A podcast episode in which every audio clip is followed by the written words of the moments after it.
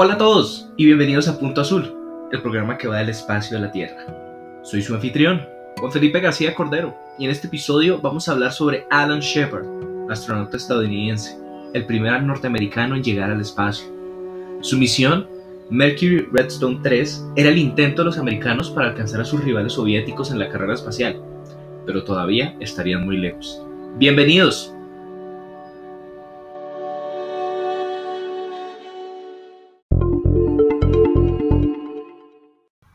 En el episodio anterior vimos cómo los soviéticos continuaron sorprendiendo al mundo, cuando el cosmonauta Yuri Gagarin se convirtió en el primer humano en el espacio, así como el primer hombre en orbitar la Tierra.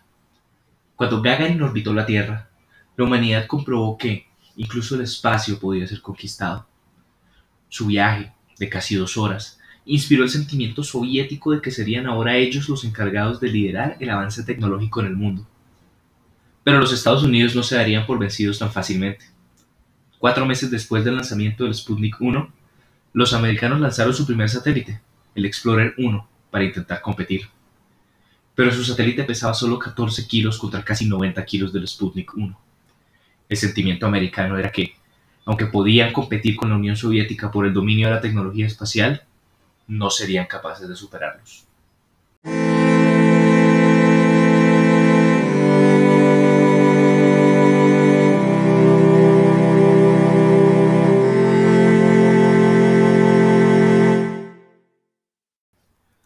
América busca el espacio.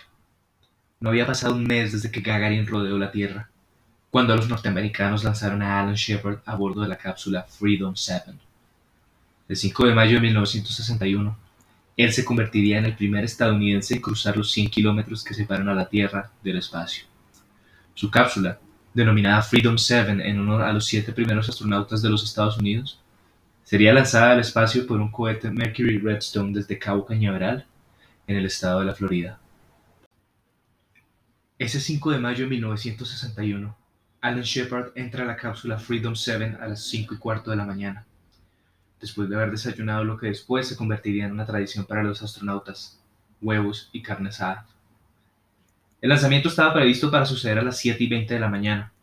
Sin embargo, a las siete cero cinco de la mañana, el mismo se pospuso durante una hora por nubosidad en el área predicha de vuelo.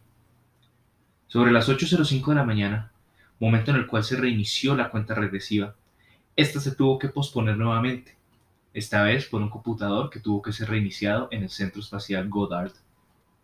Finalmente, por diversas causas, el lanzamiento se pospuso en otras ocasiones. Sobre las nueve de la mañana, Alan Shepard ya llevaría aproximadamente tres horas apoyado en su espalda dentro de la cápsula, y le solicitó a misión de control que le permitiera salir de esta para poder ir al baño a orinar. Sin embargo, su solicitud fue negada, porque acceder a ella implicaría desmontar la escotilla, la cual ya estaba asegurada y sellada. Ante la respuesta negativa a su solicitud, Shepard solicitó que los componentes electrónicos de su traje fueran temporalmente apagados, para que él pudiera orinar en el traje.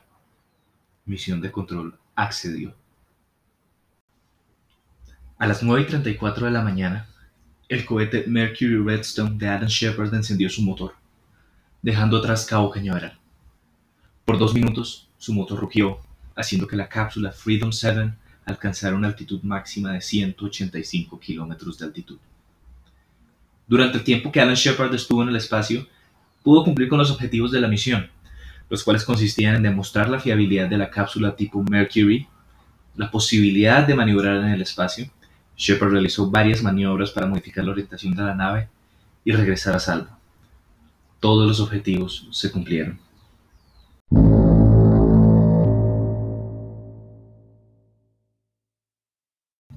A pesar de que la misión fue un éxito, las comparaciones entre las aventuras soviéticas y americanas al espacio no se hicieron esperar.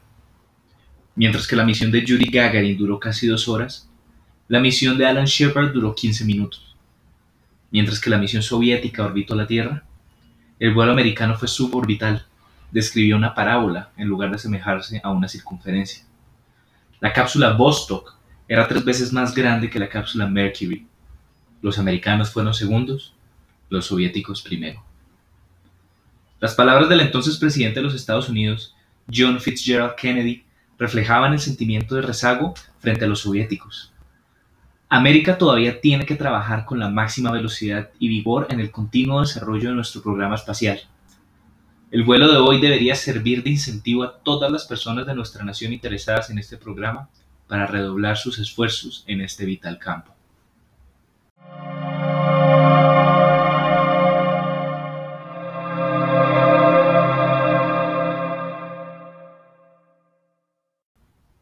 Alan Shepard y su cápsula Freedom siete no fueron los primeros en el espacio, pero demostraron que el acceso al espacio no era monopólico.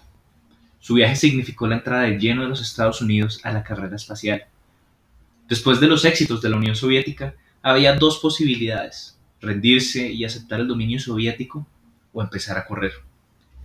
Veinte días después, el veinticinco de mayo de mil novecientos sesenta y uno, Kennedy le anunciaría al Congreso de los Estados Unidos su intención de poner a un americano en la Luna y regresarlo sano y salvo antes de que terminara la década.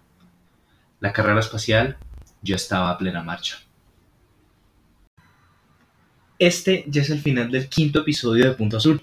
La siguiente semana continuaremos nuestro viaje en esta vasta arena cósmica. Los esperamos la próxima semana aquí, en Punto Azul.